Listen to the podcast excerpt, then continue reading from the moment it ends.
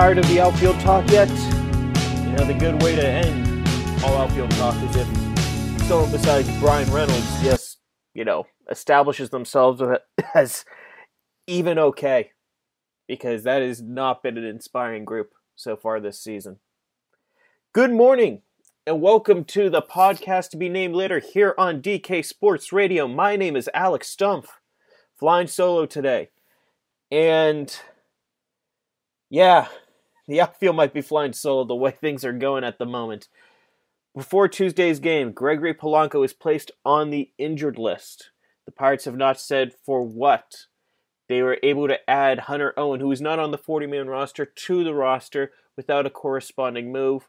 The only way you could do that by placing a person on the injured list is if they are on the 60 day IL, which Polanco is not, or if they are on the COVID IL. And even though the Pirates cannot say because of HIPAA what's going on here, there are a whole lot of breadcrumbs there. There are a whole lot of breadcrumbs that it's COVID related for Polanco. Hunter Owen, not exactly, you know, a, a traditional outfielder or even a traditional prospect. I mean, he he busted his butt. 25th round pick was the best hitter in Altoona in 2019 went up to Indianapolis, got hit in the hand. His his results stunk in AAA as a result. But you know, like take take the Double A into account of like, hey, you know, that's the big level, and he absolutely crushed that pitching. He got a shot. He was invited to the alternate site in April. He was invited to Major League Spring Training as one of the last players there. He left a good enough impression. Was brought on via the taxi squad it, it, it should be a happy ending of like, hey, here's a 27 year old guy who was working at a golf course during the shutdown for extra money, and now he's getting a chance at the major leagues. This should be a happy story. And in his third at bat, he gets hit in the hand. And it's a contusion right now. They're going to reevaluate during the off day Thursday and look at it in general but he might be down for a little bit. Or at the at the very least, can you really go go with him in the field right now whenever you have so few position players? Can you really have a guy who's not 100% on your bench whenever you have an, only a four-man bench? So it's going to be interesting to see what they do with Hunter Owen. If he's a healthy enough to play or you know there's just nothing structurally to happen. Because again this happened to him in indianapolis. Got hit in the hand and that was basically it for him. All his power was sucked up right there. So we're going to see what happens with that situation. But he was already the ninth different outfielder the pirates have used this season. And man it looks like number 10 might be coming sooner rather than later if if owen has to go on the il because the only true two outfielders that they have on the roster are Reynolds, who has been really good this season. Like he finally drove another one out on Wednesday, but he's been making hard contact. He's been spraying the ball. This is looked like 2019 Bryan Reynolds. This is the Bryan Reynolds that was as advertised from that year. It's it's a good bounce back. You know, just write him into the 2022 lineup. And that's really important because the Pirates he's the only one that you could do that for right now.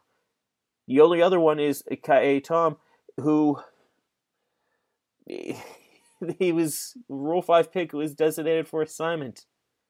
Like maybe he could do something, maybe he could be something, but we we can't pretend that you know this guy is a big time player at the moment. He's he was a Rule Five draft pick who was designated for assignment. So if it's not Tom, and it's not Polanco, and it's not, uh, it's not Owen. Phillip Evans could play a little quarter outfield, but we we've seen Evans start to cool off. I there's still been some barrels, some decent swings in there, but the results have really tapered off. Wilmer Difo, Wilmer Difo is a utility infielder playing in the outfield. Yeah, that that's an emergency situation. So who is it next? Who is it next? Who could it possibly be next? I mean, the only guy who's on the waiver wire right now, uh, unless I'm missing something, go, just scrolling through what Major League Baseball's transactions page is at the moment, is is Ben Gamel, who is 28 and frankly, at best, a fourth outfielder. Which right now with the Pirates situation, you know, a fourth outfielder would be a definite improvement because that guy at least warrants a major league roster spot. You know, in some cases. Like Ben Gamel, things have to be pretty bad for him to get a whole lot of starts, but you know, they kind of need to put that claim in. Just because they need someone, they need because if it's not him, you can't go to Travis Swaggerty yet. As tempting as it is, after just a couple games in AAA to go to Travis Swaggerty, he had that great opening day with the home run, three hits. You can't do it yet. He's he's already skipping Double A. He can't skip Triple A too. Oliva, he's hurt with the oblique for at least a couple more weeks. I mean, do you dare look back at Anthony Alford or Dustin Fowler? Not necessarily because, you know, it's time for Dustin Fowler to get that extra shot, but because you just need someone. And and they're in AAA. And you know what? If you have to cut ties with them, you've already designated Dustin Fowler once. You already went. You know what? If the if someone else gets you, they get you. Out of the two, I think Alford still has more potential than Fowler, so I'd be more inclined to keep him in AAA to see just if he can get his stuff together. But it's it's not gonna look good if they have to go back to Dustin Fowler already. There is no outfield depth. There really there really is none. Like in the minor leagues, there's Swaggerty, there's Oliva. Pirates still are saying O'Neil Cruz is gonna play shortstop. I, uh, I don't get it. He's gonna play in the outfield. Just, just transition him there. If for no other reason, you have no one else in the outfield. Like Hudson Head is in Bradenton right now, and kid's got a lot of potential, but he's years away. That's just what the Pirates signed up for whenever they made that trade. Like he has a chance to be a top 100 prospect in the not so distant future, but he's going to take a whole lot of developing, and it's going to take him a couple years to get up to the major leagues. That was the trade off. Get them young, we'll develop them. That's fine. But what do you do about 2022? Because if you go into 2022 and the only outfielders you have are Reynolds and Oliva and Swaggerty, the latter two just not having any, you know, real major league experience outside of a cup of coffee for all of them, presumably a cup of coffee for both of them this year. I, I just don't know how you do it. They need to add someone in the outfield. And not just, you know, a, a, Jarrod Dyson. Not just a, we claimed Anthony Alford. No, they need to add a legitimate outfielder for no other reason than they need the depth. Not saying they have to get this guy and sign him to a four or five year deal or whatever, but speaking as someone who watched a lot of two, grew up watching 2000s Pirates baseball, like there's always a Jeromy Burnitz out there. Not saying you want Jeromy Burnitz, but that's at least a ball player. You know, that's a guy who at least had a couple good years. They need someone like that. They need someone like that right now. I I'm really they've played what 27 games at the moment. There's still 130 something to go, 135 in that range. And and they've already exhausted plans A, B, C, D, and what what's oh and E in the outfield. I, I don't know how much further you can go. I I don't know what they're gonna do if if heaven forbid in their for their sake. If Bryan Reynolds gets hurt, what happens there in the outfield? Who plays center? Like they really like him in left. The Pirates would rather have Bryan Reynolds play left field. They think he's a potential gold glover out there, but he's in center field right now for no other reason than no one else can really be relied to play center field at the moment. Who who who else is in this outfield mix? Who's the next man up? if Owen goes down? who's the next man up? If Tom, if if Polanco's out for a while, they're just this was always a group that had they were throwing a couple players up against the wall and they were to say, "Hey, Alford, Fowler, Polanco, you guys have got a shot here." And I mean, Polanco at least is replacement level at the moment. I mean, it's it's a heck of a journey to get to replacement level between the batting average. You know, he's stealing a couple bases and there's some power, and you know, just it's a wild journey to get to 0.0 WAR. But hey, he's at least there. That that by virtue, if if you exclude what Phillip Evans did as an infielder, that makes him the second best outfielder the Pirates have used this year. The Pirates need outfield depth going forward. They've got this great stable of young pitchers. They've got this great stable of young infielders. Peguero and Gonzales, look what they're doing in Greensboro already. We might see them as soon as 2022. Infield looks set. Pitching looks set.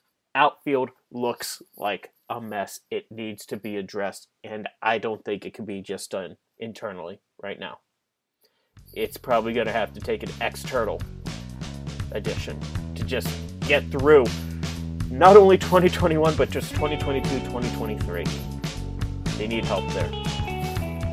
Hey we're going to take a quick break. We'll be back in a couple minutes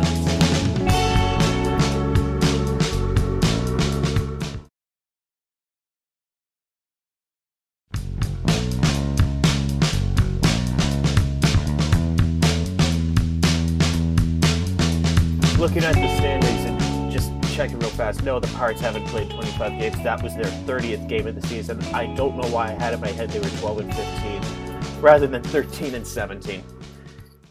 Sometimes the games just mesh together, even though it's still just early May. So sorry about that. About 132 more games to play. Season's nearing the 20% marker. Welcome back to the podcast to be named later. And while we're talking about the the 20% season marker. So far, the Pirates have hit, as a team, just 21 homers. That is the second fewest out of any team in baseball, only behind the Mets, who have played five fewer games. They've hit three fewer homers and they've played five fewer games. So that that's comparable it's not good. Not good. Like Reynolds snapped a homerless streak for not just himself but just the team on on Wednesday. It was a good swing off of Yu, Darvish. Went the other way with it. It's it just you know some pop. He's got twenty homer pop. Colin Moran has twenty something homer pop. Polanco potentially twenty. I I'd be hesitant to say Evans has 20 because, you know, utility player, but at least 10 or so. But it, it doesn't matter though because there is no big bopper.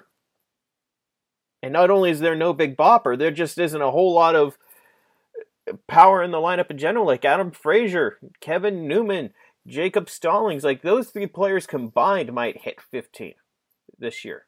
that's almost half your lineup.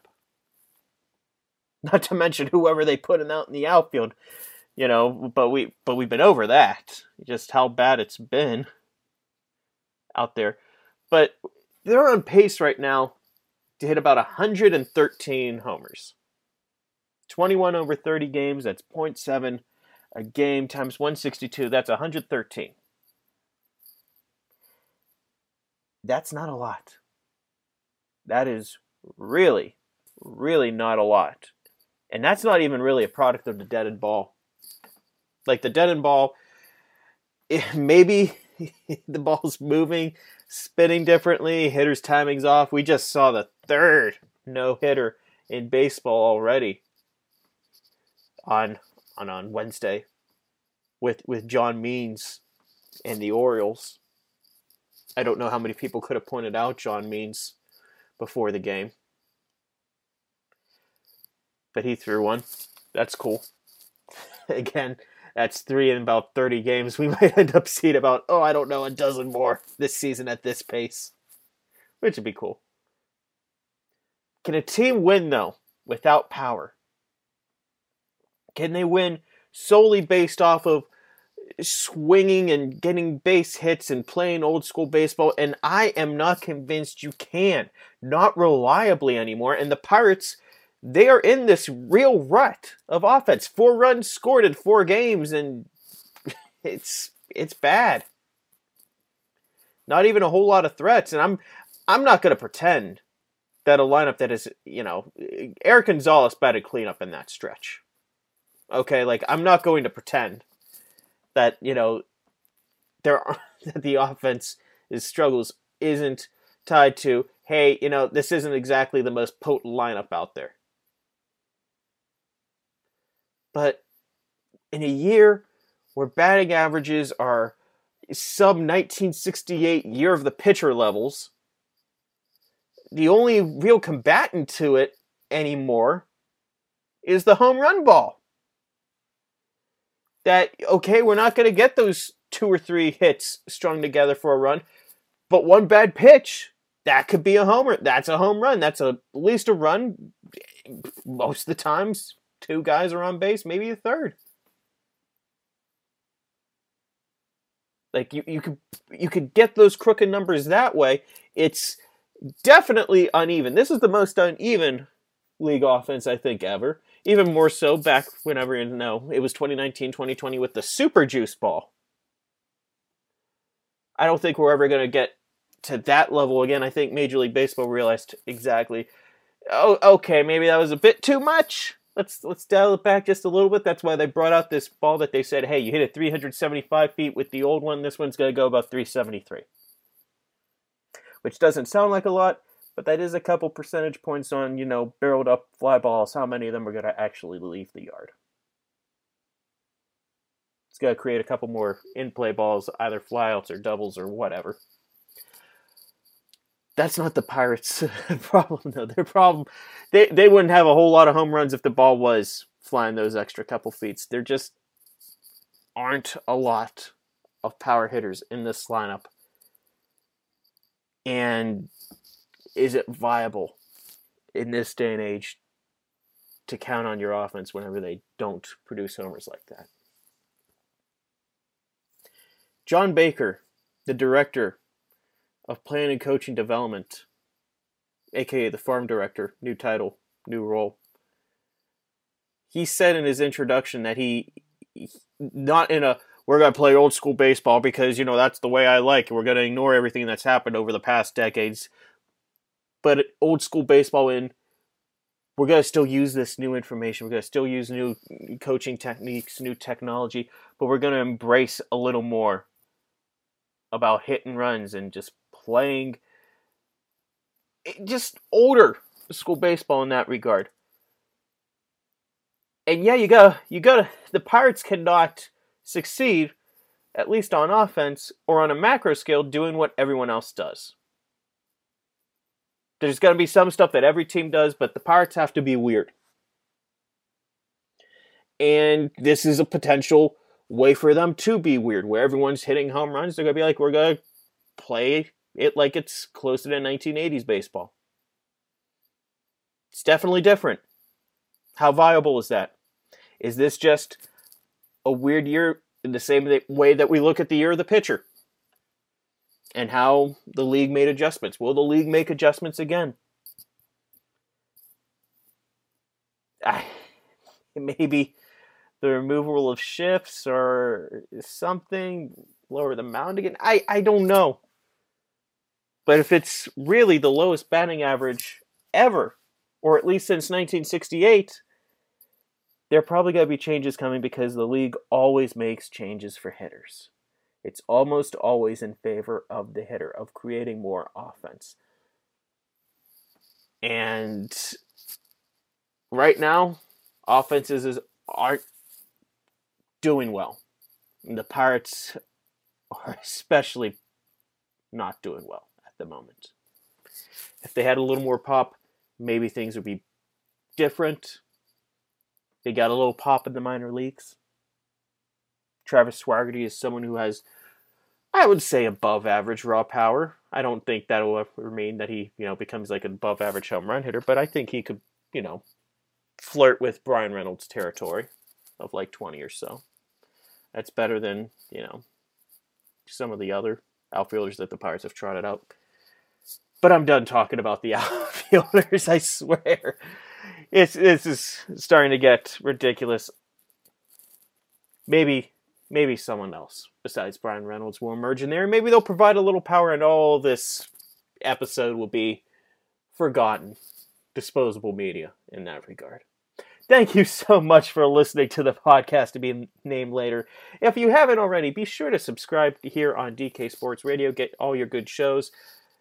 Uh, Jared Prugar and I, we recorded an impromptu episode of Young Bucks. If you didn't check that out, because I went down to Altoona, I saw Contreras pitch in person, and man, that was some filthy stuff. that was some filthy stuff. He, I, he's gonna go to. He has to go to AAA soon. He's just going to absolute carve up, absolutely carve up those double A hitters, and it's not even gonna be a challenge. Like he could, he could purposely tell them, "Hey, it's a breaking ball," and it, it just won't happen. It just won't happen. He needs to go to Indianapolis, if not the majors, sooner rather than later to actually challenge him. Be sure to check that out. That was a special episode that we recorded uh, on Tuesday night. It was uploaded Wednesday. Regular episodes come up Saturday. We got a whole lot more of Pirates coverage and coverage of their minor league system. But for now, thank you for listening to the podcast to be named later. We'll talk again next.